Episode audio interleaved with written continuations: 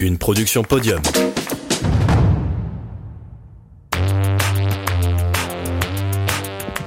Bonjour à toutes et à tous. Aujourd'hui, nous avons rendez-vous avec Élise Russis, grande espoir du saut à la perche.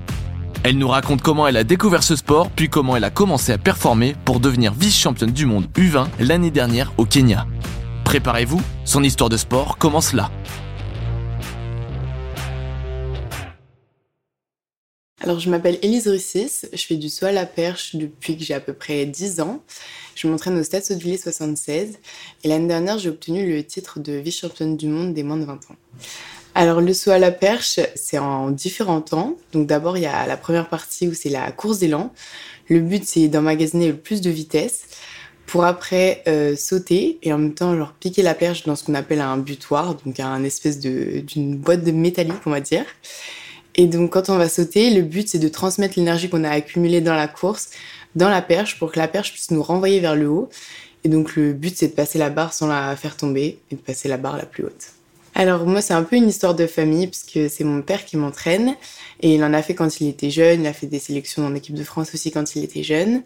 Et ensuite, j'ai trois grands frères qui ont aussi pratiqué le saut à la perche. Donc, dès que j'étais petite, j'ai baigné un peu dedans. Donc, je savais que plus tard, j'allais faire du saut à la perche. Mais euh, c'est une discipline où c'est un peu compliqué de commencer quand on est très jeune.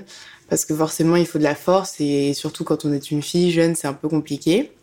Et donc, mon père, il m'a conseillé de commencer seulement quand j'avais dix ans. J'avais pas le droit avant. Sauf que du coup, il fallait quand même que je fasse un sport. Alors, j'ai commencé par la gymnastique parce que je savais que ça allait m'aider pour la perche. J'avais un peu calculé le, le coup. Voilà, j'ai commencé un peu la gym. Et puis après, par contre, quand j'ai fait de l'athlétisme, c'était directement la perche en sixième. C'est pas forcément ce qui est conseillé. Je sais que c'est, c'est bien d'être un peu euh, multitâche, d'avoir un peu fait deux et de la longueur parce que ça peut aider. Mais moi, j'ai vraiment directement voulu faire de la perche. J'aimais que la perche. Donc, voilà, qu'en minime où il y a des compétitions, on est obligé de faire euh, d'autres épreuves. Mais je me suis jamais entraînée pour celle-ci. J'ai fait euh, quelques fois de la longueur ou, ou des haies, mais c'était vraiment euh, par obligation. Alors, mon père, il était, c'était plutôt fort quand il était jeune. Donc, où il a fait euh, oui, des sélections d'équipe de France. Donc, euh, il a un record à quatre virgule quatre-vingts. Ce qui, à l'époque, était, euh, faisait partie des meilleurs Français dans sa catégorie. Maintenant, c'est sûr que quatre virgule quatre-vingts, euh, c'est les meilleurs en, en minime. Donc, c'est un peu... Enfin, il y a une grosse évolution, en tout cas en France, due aux au matériaux, euh, due à la réception du tapis, par exemple, et tout. Donc, euh, mais à, à son époque, c'était vraiment... Euh, c'était déjà pas mal. Et donc, mes frères, eux, ils n'ont pas fait de sélection en équipe de France, mais ils ont quand même fait des, des podiums euh, en championnat de France, euh, jeunes ma- majoritairement. Mais eux, ils sont un peu arrêtés après quand ils ont commencé leurs études, parce que voilà, c'était, c'était leur choix de, de prioriser les études. Moi, j'essaye de maintenir les deux. Et donc, euh, voilà, j'ai pas... On n'a pas eu vraiment les mêmes objectifs. Moi, j'ai vraiment un objectif sur le long terme. Eux, c'était vraiment, ils ont pris du plaisir quand ils étaient jeunes. Et voilà, maintenant, ils en refont de temps en temps comme ça. Mais euh, voilà, de les voir depuis que je suis toute petite, en fait, ça m'a vraiment donné envie, euh, voir l'ambiance des compétitions, de la sensation de sauter.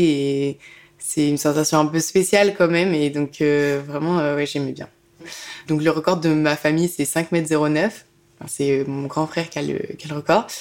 Donc, le but, c'est que je passe cinq zéro neuf. Enfin, il a fait cinq zéro huit, désolé, et je devrais faire cinq zéro neuf pour le battre. Voilà. Okay, ça serait ça. Aussi le record du monde chez les femmes, mais... bonjour, bonjour. Parce que franchement, quand on commence, on saute vraiment tout bas. Il n'y a ouais. pas trop de sensations. Je sais pas, c'est... je voulais tellement essayer depuis toute petite. Après, euh, enfin, j'avais déjà commencé à faire deux, trois essais. Mais oui, je pense qu'en plus, on avait déjà un groupe et puis je voulais absolument gagner, je voulais absolument être la meilleure et tout. Donc, euh, ouais, ça, la compète, ça me plaisait bien.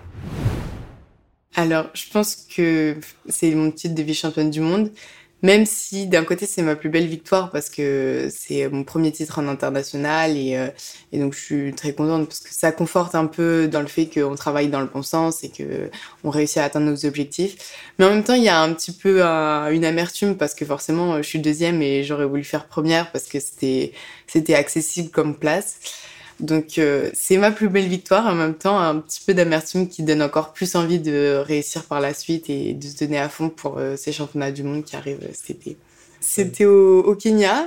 Donc, euh, on avait un petit peu de voyage, mais il n'y avait pas de décalage horaire. Donc, déjà, ça facilite quand même les choses. Et, euh, et en fait, on avait déjà fait une sélection juste avant. Donc, avec l'équipe de France, on se connaissait déjà un peu... Euh, un peu. C'était une bonne ambiance, vraiment. Euh, on était tous là derrière les autres pour soutenir. Et, euh, et franchement, quand on vit une, une expérience comme ça, ça nous soude complètement. On a une belle famille un peu à la, à la fin parce que forcément, on vit des événements incroyables et exceptionnels. Et donc euh, après, pendant mon concours, euh, j'étais vraiment concentrée sur euh, mes sauts et je regardais pas ce que les adversaires faisaient. Et en fait, d'un coup, à quatre mètres quinze, il y a une barre un peu d'écrémage. Donc c'est-à-dire que d'un coup, on n'était plus que deux, alors qu'on était euh, encore peut-être, euh, je sais pas, euh, six. Et d'un coup, je me retrouvais à être soit première, soit deuxième. Et du coup, j'ai réalisé que, ok, euh, en fait, le... j'étais déjà sur le podium. Et euh, malheureusement, j'ai pas réussi à me remettre assez peut-être dedans. Et puis, j'avais des questions euh, techniques euh, qui fait que j'avais une perche un peu trop souple. Et donc, j'ai pas réussi à passer la barre d'au-dessus. Et donc, euh, c'est la Sud-Africaine qui est, qui est restée première et moi, je suis restée deuxième. Je ne vis pas du tout de mon sport. Euh, je fais des études à côté et puis mes, mes parents euh, se, me subviennent à mes besoins. Ils payent mes études, mon appartement et tout. Je pense que c'est un peu compliqué de vivre de son sport euh, tant qu'on n'a pas de sponsors euh, qui nous accompagnent. Enfin, et, euh, j'ai des, des marques qui m'accompagnent et, ou alors euh, la région, mon club et tout qui m'accompagnent. Mais euh, je pense qu'il faut vraiment avoir un, un bon contrat pour euh, réussir à, à vivre de ça. Et puis, je pense que c'est pas, on n'en vit pas au long terme. Donc, forcément, faut, faut déjà réfléchir à l'après. Et moi, euh, je, je viens d'entrer en école de kinésithérapeute. Et donc, euh, voilà, c'est ce qui m'intéresserait de, de faire après, parce que j'ai pas envie de, d'avoir juste la perche. J'aime bien avoir quelque chose à côté. Donc, euh, voilà. Et donc, là, j'ai fait une première année de STAPS pour entrer en école de kiné. Donc, c'était ça va, j'ai bien réussi à, à m'adapter. Il euh, y a quand même pas mal de trous quand on ne va pas en, en C M, en STAPS. Et donc là, je, quand je vais être en école de kinésithérapie, bah, j'aurai des aménagements. Donc je pense que ça va me faciliter pour réussir à m'organiser et, et combiner les deux. Après, je pense que c'est vraiment, il faut faire les choses à l'avance et bien s'organiser, bien prévenir l'école quand on a des stages, et cetera. J'ai commencé à Sotteville de, bah, quand j'étais petite, mes frères aussi s'entraînaient là-bas. Et puis, euh, je compte pas y partir parce que pour l'instant, je suis bien, j'ai mon groupe, j'ai mon, j'ai mon entraîneur et voilà. En fait, quand on est en championnat, on rencontre plein de gens, des, des étrangères et tout. Et c'est fou qu'en fait, on s'est vu trois fois dans notre vie. Et dès qu'on se retrouve pour des compétitions, on a l'impression qu'on est les meilleurs amis du monde, alors qu'en soi, on s'est vu trois fois, on parle même pas la même langue et, et on se connaît à peine, on connaît rien de nos vies, mais juste de faire la même passion, bah, d'un coup, t'as l'impression que les liens, ils sont tissés depuis des années. Et je pense que le sport permet des choses assez incroyables comme ça. Quand j'étais en cadette, j'ai commencé à faire ma première compétition internationale. Puis c'est un peu là qu'on fait les championnats de France, qu'on rentre dans les stages nationaux et, et voilà. En France, on se connaît assez bien toutes parce qu'on fait souvent les mêmes compétitions. L'hiver, on a ce qu'on appelle les perches et les tours, où c'est une journée et il y a quatre cinq concours de perches dans la journée. Donc, il y a, il y a vraiment tous les perchistes de France, en fait, qui se retrouvent. Donc, à force, on se connaît bien. Quand on arrive au championnat de France, bah, on se connaît déjà toutes. Et ça, c'est super parce que ça permet de créer une bonne ambiance. Et après, à l'international, euh, les filles de mon âge, ça dépend. Il y en a, euh, il y en a qu'on retrouve. Euh, ça fait euh, depuis que je suis cadette, donc je fais les compétitions avec euh, les mêmes euh, en championnats internationaux. Et il y en a qui sont nouvelles, qui apparaissent. Euh, bah, quand j'ai fait les championnats du monde, il y en a que je connaissais pas parce que forcément elles viennent du Canada et du coup euh, moi j'avais fait que des championnats européens. Donc euh, non, c'est super parce qu'il y en a du coup on tisse des liens avec et puis il y en a d'autres qu'on découvre et c'est des belles découvertes généralement. À court terme, c'est les championnats du monde à Cali donc qui arrive dans c'est début août la compétition et on part dans dans une semaine et demie. Donc là, c'est le but c'est d'être championne du monde. Euh, ou au moins un podium, voilà.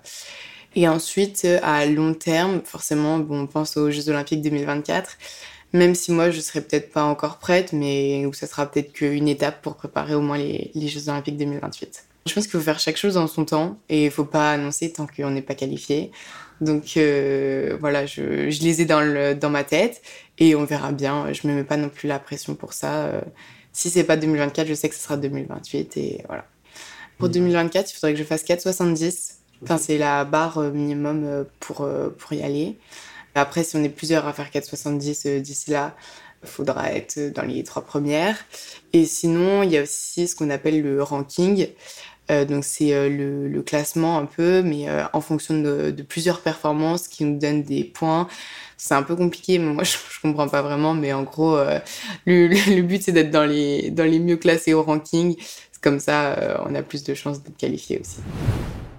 Je dirais euh, Louis Collin, c'est un de mes amis que je connais depuis le, le collège. Et euh, il fait du roller de vitesse. Okay. Et il a fait aussi euh, vice-champion du monde l'année dernière. Euh... Mais voilà, c'est aussi un bon athlète. Et puis le roller de vitesse, c'est vrai qu'on n'en parle pas plus que ça, parce que c'est aussi, c'est même pas une discipline olympique. Donc euh, c'est encore plus compliqué que pour l'athlétisme, je pense. Mais euh, voilà, il y a un très bon club à Saint-Pierre-des-Elbeufs. Donc voilà, Louis Collin, je dirais. Alors, sur mon Instagram, c'est là où je suis le plus active, où vraiment je tiens au courant un peu de toutes mes performances. Enfin, des fois, les mauvaises, je les mets pas toutes, mais, mais euh, généralement, quand je pars en championnat, je suis, je suis vachement active parce que j'aime bien montrer comment, comment l'ambiance de l'équipe de France, elle est, comment je suis avec, euh, avec donc, mes amis de là-bas, euh, le stade. Euh, donc, euh, ouais, je pense que sur mon Instagram, euh, Élise point Russis, et ben, c'est là où je suis le plus active et où je montre le plus ma vie d'athlète, on va dire. Merci à Élise d'avoir pris du temps pour répondre à nos questions. On lui souhaite plein de courage pour la suite de sa carrière. J'espère que cet épisode vous a plu, et si c'est le cas, je vous dis à dans deux semaines pour un prochain podcast.